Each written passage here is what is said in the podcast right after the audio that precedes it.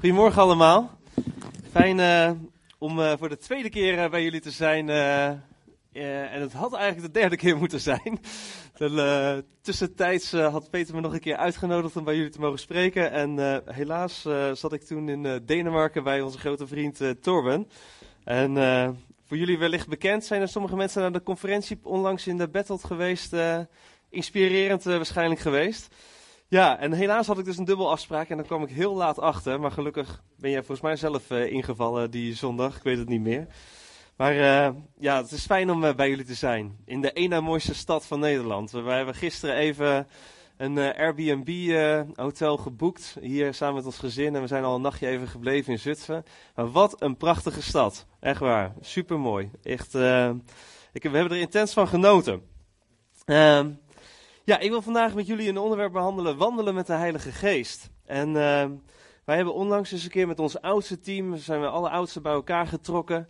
En heb ik uh, de oudste een uh, vraag gesteld. Ik zeg: Jongens, de Heer geeft ons voor een aantal perioden of een aantal jaar de gelegenheid om deze gemeente te leiden. En soms is het even goed om jezelf een soort evaluatievraag te stellen. Wanneer hebben wij het nou goed gedaan met elkaar? als je nou als je, als je het vergelijkt met een estafette race, je krijgt voor een periode leiderschapsstaf in je handen geduwd om de gemeente te mogen dienen. Wanneer is het goed voor ons? Wanneer kunnen wij terugkijken en zeggen, we hebben de race goed gelopen met elkaar? Nou, wij zijn bezig met uh, aan de buitenkant van het gebouw. We hebben de binnenkant helemaal gerenoveerd. We zijn nu bezig met, uh, met de buitenkant. En dat moet allemaal netjes worden. Het asfalt gaat eruit. Dat gaat hele verbouwing. En dan kan je zelfs soms misschien even nadenken van, oh wauw, we zijn geweldig op de rit. Maar is dat nou, snap je, zal de Jezus, ja, Jezus houdt ook wel van asfalt, denk ik, maar um, is dat nou het ultieme doel? Hebben we het dan goed gedaan? Of als jij je leven misschien vergelijkt, um, hè, als, je, als je een mooie viool hebt, een Stradivarius, iedereen kent de Stradivarius, waarschijnlijk de duurste violen die in de wereld zijn. Nou, Stradivarius overleeft zijn bespelers, heel vaak. En voor een periode mag de bespeler mag op zo'n mooie viool spelen. Nou, ook jij hebt het leven gekregen en voor een periode mag jouw leven een geluid voortbrengen. Stel je jezelf wel eens de vraag dat wanneer jij je laatste adem uitblaast, wanneer is de symfonie van jouw leven goed geweest en mooi geweest? En zijn de klanken die jij hebt voortgebracht dat de Heer zegt, wauw, tof. Paulus stelde zelf zichzelf die vraag. En als ik eh, de brieven van Paulus lees, dan kom ik elke keer een honger en een verlangen in hem tegen. En ik wil dat eens even voorlezen. Paulus leidde diverse gemeentes en had onder andere een gemeente in Galaten. En daar zegt hij onder andere het volgende: Mijn lieve kinderen, van wie ik opnieuw in baresnood ben, totdat Christus in u gestalte krijgt. Totdat Jezus Christus gestalte kreeg in mensen. Ons ultieme doel, ons ultieme verlangen, ook in Alkmaar, en ik, ik weet ook eigenlijk wel zeker hier in Zutphen, maar ons ultieme doel en verlangen zou moeten zijn van ons leven, maar ook als, als in welke bedieningen dan ook, dat Jezus Christus gestalte krijgt in mensen. Amen. Dat wij dag aan dag meer op Jezus gaan lijken, dat zijn leven meer door ons heen gaat stromen. In 2 eh, Korinthe 3, vers 3 zegt hij het volgende. Het is immers openbaar geworden dat u, en dan zegt hij het over de mensen, een brief van Christus bent.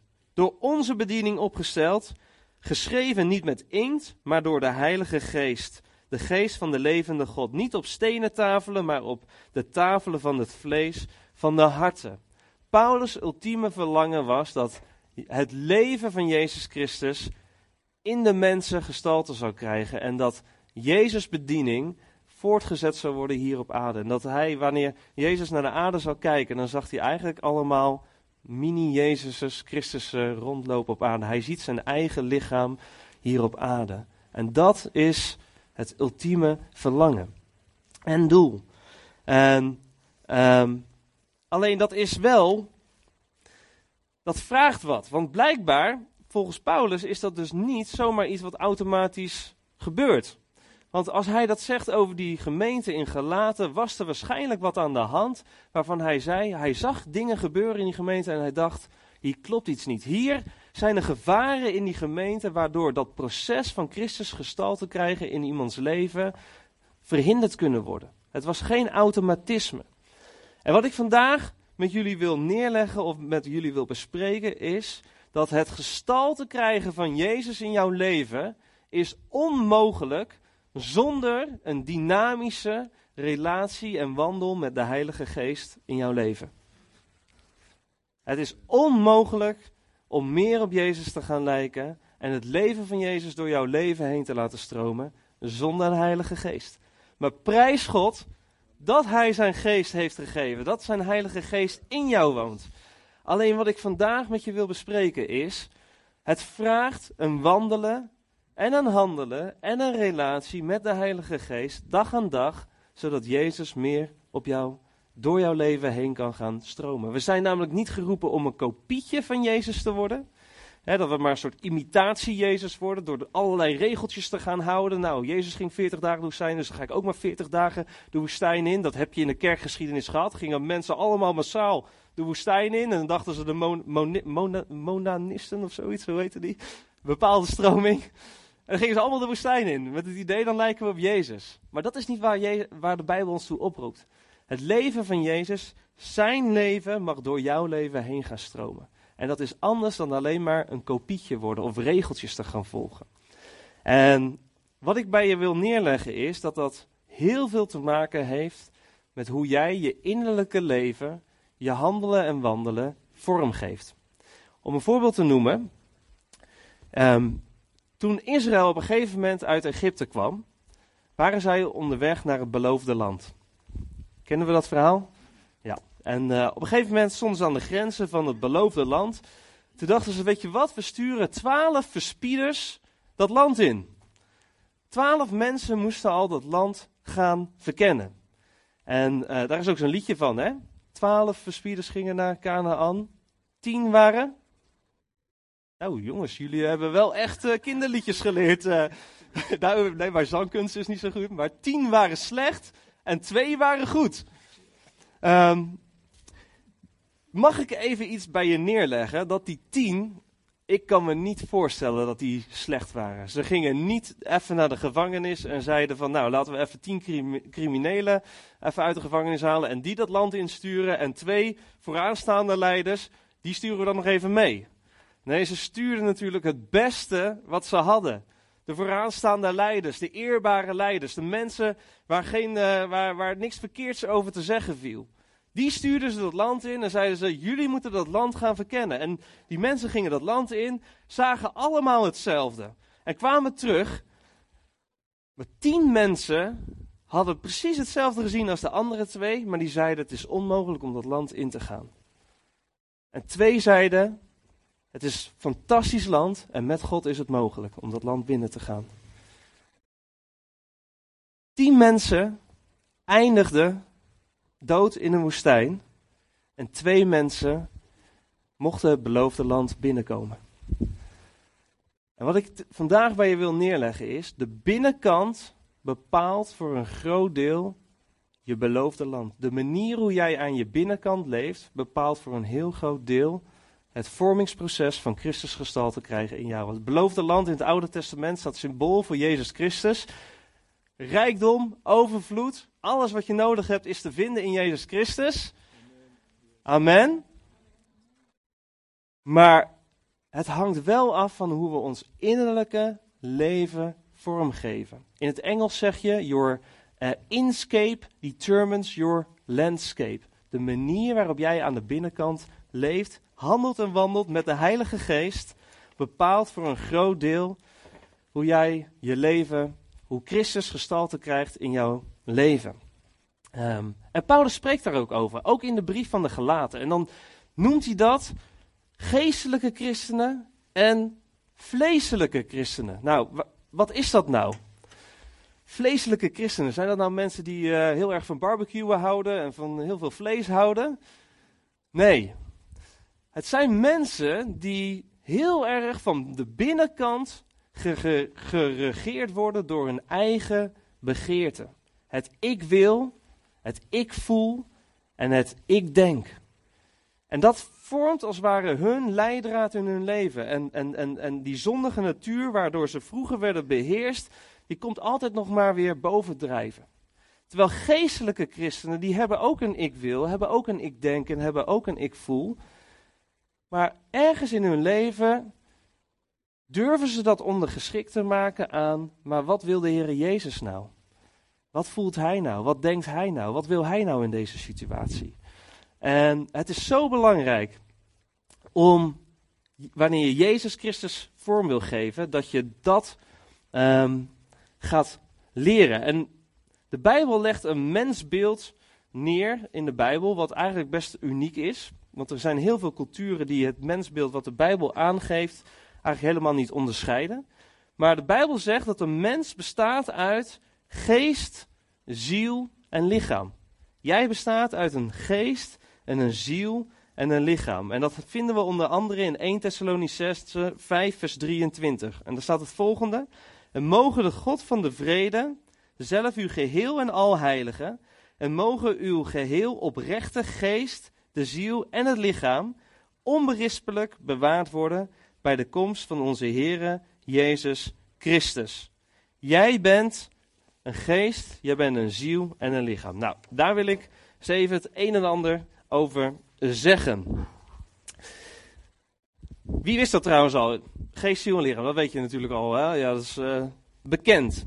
En toch merk je nog soms in de praktijk dat we dat nog verrekte lastig vinden. Hoe dat nou opereert in ons leven. Nou, wat is de geest in jouw leven? Dat is de plek waar onder andere jouw geweten functioneert. Maar ook jouw intuïtie. Het is de plek waar je gemeenschap hebt met God zelf. Ik weet niet of jullie wel eens die zegen uitspreken, hè? dat de genade van de Heer Jezus Christus en de liefde van God onze Vader en de gemeenschap met de Heilige Geest zij en blijven met u allen. Dit is de plek waar de volheid van Christus in jouw leven is komen wonen. Alles wat Jezus aan het kruis heeft gedaan, is volbracht en is in jouw binnenste gelegd. De volheid van Christus woont in jou. Je bent gezegend uh, met alle geestelijke zegeningen. Uh, je, ben, je bent gezeten aan de rechterhand van God. Halleluja, in de hemelse gewesten. Jouw geest van binnen is volmaakt ge, gemaakt door de Heilige Geest en de inwoning van de Heilige Geest in jouw leven. En dat is fantastisch. Amen. Maar daarnaast heb je ook een ziel in jouw leven.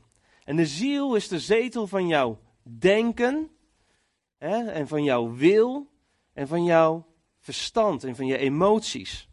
En wat er nou is gebeurd is, voordat jij christen werd, hier bij de, eh, dat die geest volledig vernieuwd werd en dat je de volheid van Christus had, werd jij heel sterk bestuurd vanuit jouw zielse leven.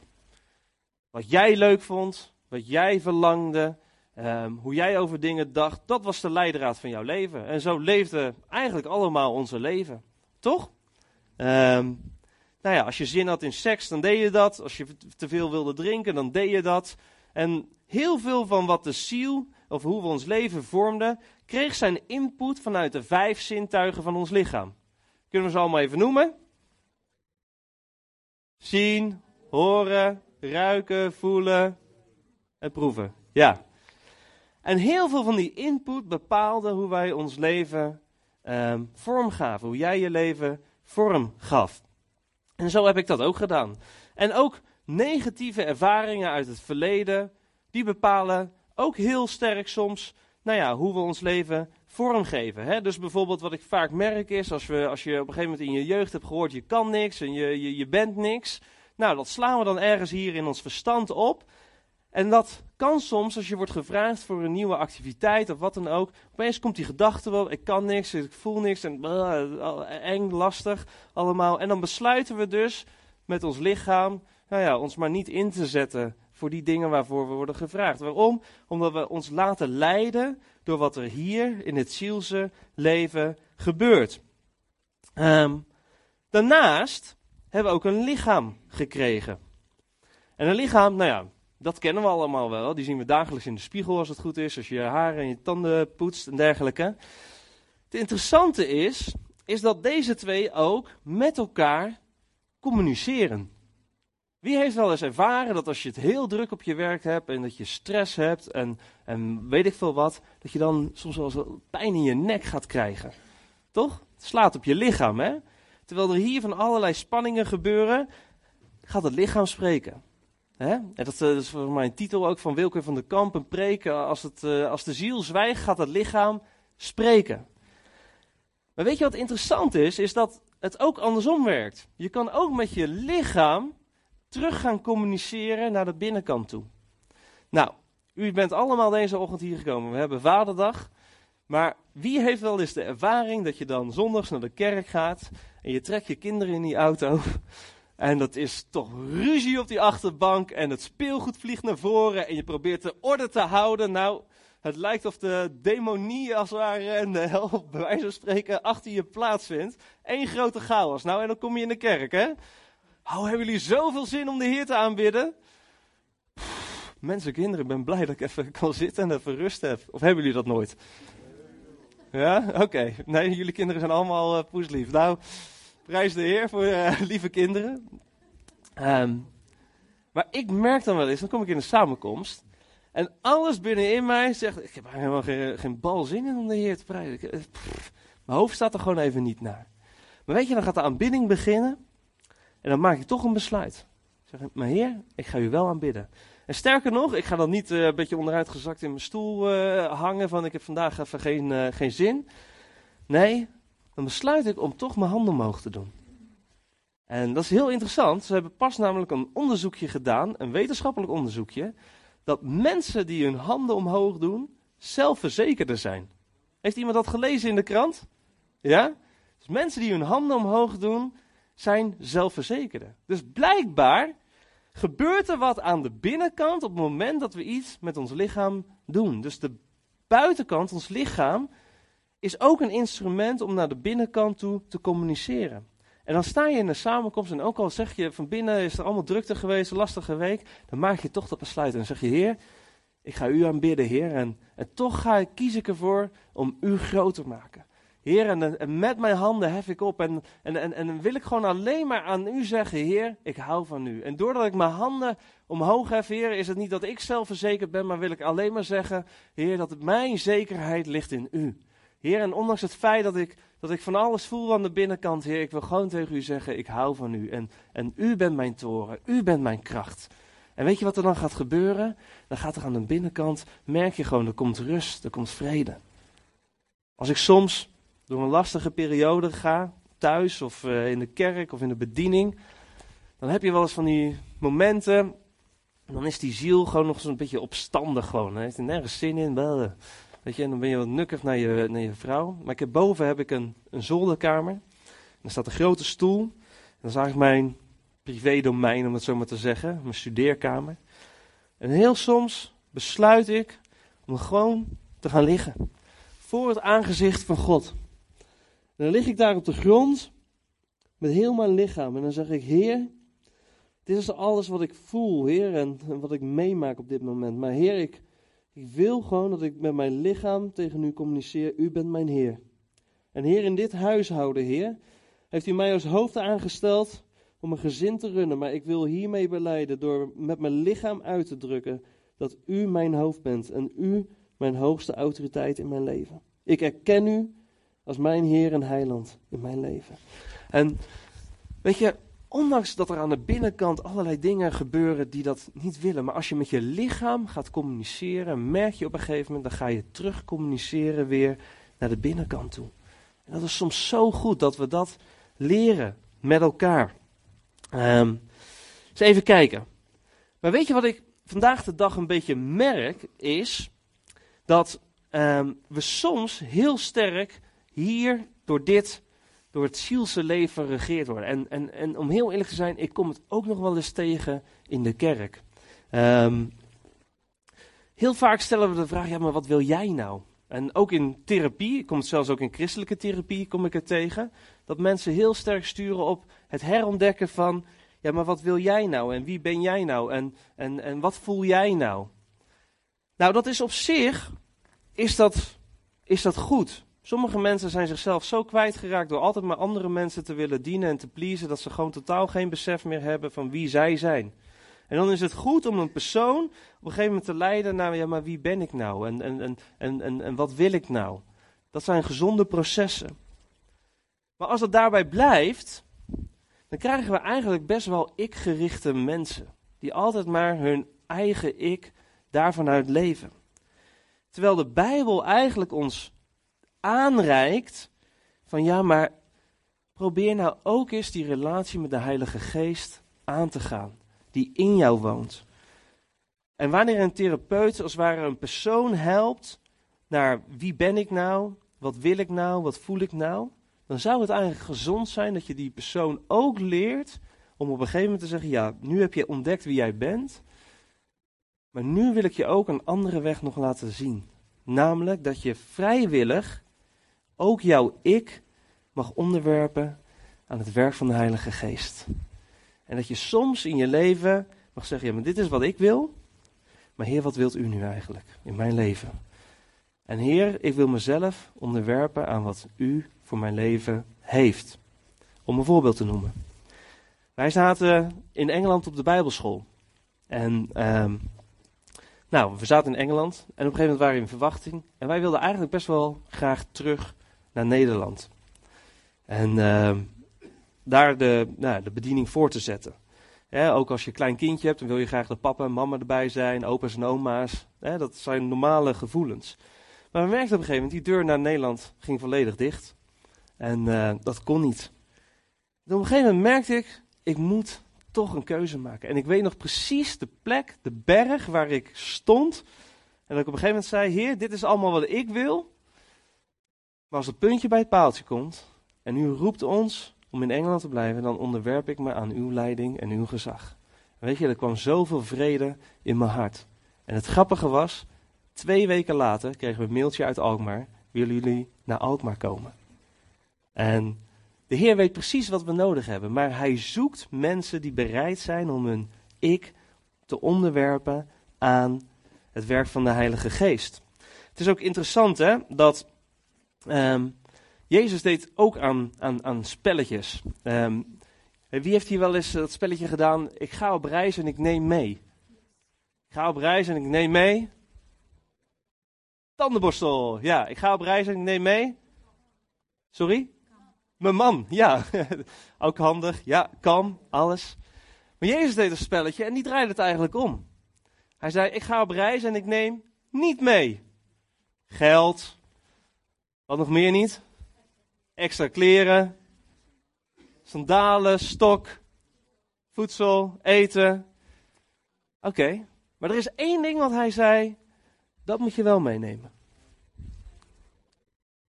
Ja? Nog iets. Wat zegt hij als de discipelen zeggen, we willen u volgen, zegt hij, neem dagelijks je kruis op. Ja. Ik heb hem hier. Je kruis opnemen, maar Jezus heeft toch al aan het kruis gehangen voor ons? Alles is toch al volbracht? Ja, dat is waar. De volheid van Christus is volledig in jouw leven komen wonen. Ja? Jouw oude ik is met hem gekruisigd, je bent een nieuwe natuur geworden. En toch zul je soms merken in je leven dat die oude begeerten, die oude verlangens, die oude natuur, die oude rebel die zegt: bekijk het maar allemaal, die er soms geen zin in heeft, die staat weer op. En Jezus zegt: die moet je leren om dagelijks ondergeschikt te maken aan wat de Heilige Geest wil. En dat is niet altijd makkelijk, toch? En daarom zegt hij: neem nou dagelijks je kruis op.